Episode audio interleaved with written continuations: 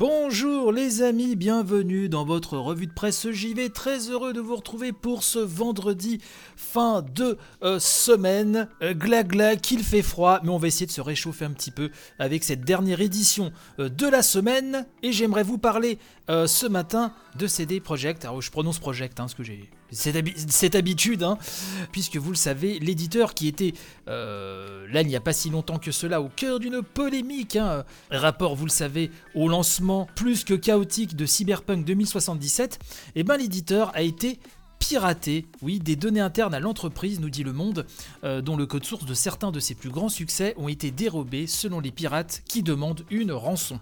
Et oui, donc c'est un CD euh, Project qui a euh, annoncé cela le mardi 9 février dernier. Et d'après l'éditeur, nous explique le papier du monde hein, dans sa rubrique Pixel, un certain nombre de ces machines ont été touchées par un rançongiciel qui a chiffré le contenu pour le rendre inaccessible jusqu'au paiement d'une rançon. Donc l'éditeur a également rendu public le texte de la demande de rançon, dans euh, laquelle les pirates menacent de divulguer des fichiers contenant le code source de plusieurs jeux, dont le fameux Cyberpunk 2077, mais aussi d'une version inédite hein, de The Witcher 3, hein, le, gros succès également euh, de la boîte.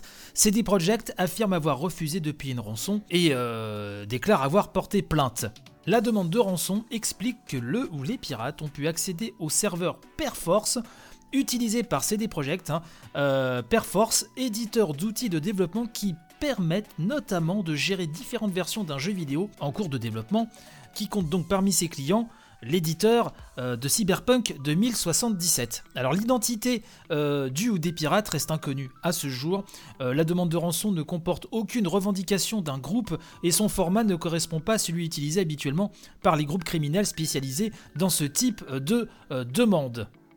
Alors on nous dit que mercredi des internautes ont commencé à diffuser sur des forums spécialisés des documents présentés comme ceux étant du jeu Gwent. Hein le fameux jeu de cartes hein, euh, qui euh, prend place dans le monde de The Witcher, affirmant que ces fichiers provenaient donc du piratage de l'entreprise, mais euh, le monde précise que l'authenticité de ces documents n'est pour l'instant pas vérifiable.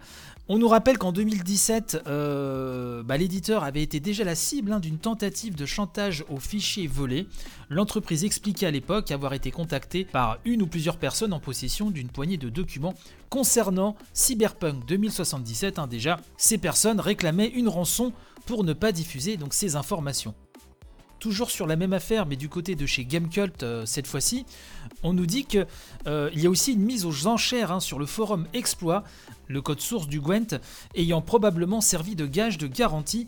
Euh, les hackers estiment avoir mis la main sur les structures de Thronebreaker et donc The Witcher 3, vous le savez, dans sa version classique, mais on apprend aussi euh, qu'une version RTX, encore non annoncée, aurait été dérobée elle aussi, donc en plus de Cyberpunk 2077, comme le, euh, le stipulait le papier du monde. Le studio se disait prêt à limiter l'impact de telles manœuvres tout en assurant qu'aucune donnée personnelle des joueurs ou d'employés n'avait été compromise, hein, parce que ça c'est la grande peur aussi c'est au niveau des données personnelles, euh, que ce soit des joueurs inscrits euh, dans le fichier euh, de l'éditeur, mais aussi les employés. Hein, tout ceci, effectivement, fait très peur.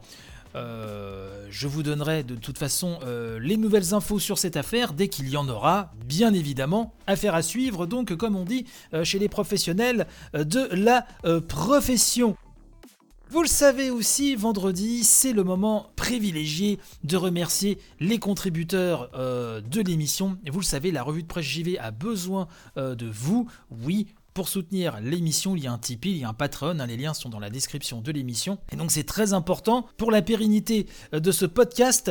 J'aimerais remercier ce matin Mopral et Noka, Sushi et Yeti, Metal Blaster, Thibaut, Enrico, Mike, Red Sensei, Bertrand, Pipoletsu, Trifon, Electrotactics, Yvan Le Pierrot, Machin Truc 76, Garan, HXC, Lina Nounette, HL9, Nicolas, Yvan alias Vanifraise, X Nili Carnoct, Aza, Slekoanet, Evolix, JP Madère et l'incontournable Monsieur A, et du côté du Patreon, Martin qui nous écoute de Tokyo, Tonton Bernard et Gontran, Merci à toutes et tous vraiment pour votre soutien si précieux.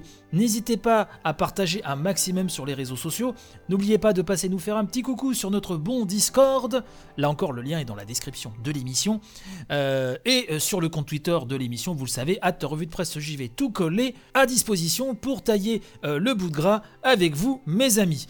Bref, portez-vous bien, bon week-end, bon courage pour ceux qui travaillent avec ce froid. C'est vraiment pas évident. Et euh, de toute façon, on se retrouve lundi pour attaquer une nouvelle semaine de revue de presse. J'y vais. Allez, portez-vous bien. Bye bye.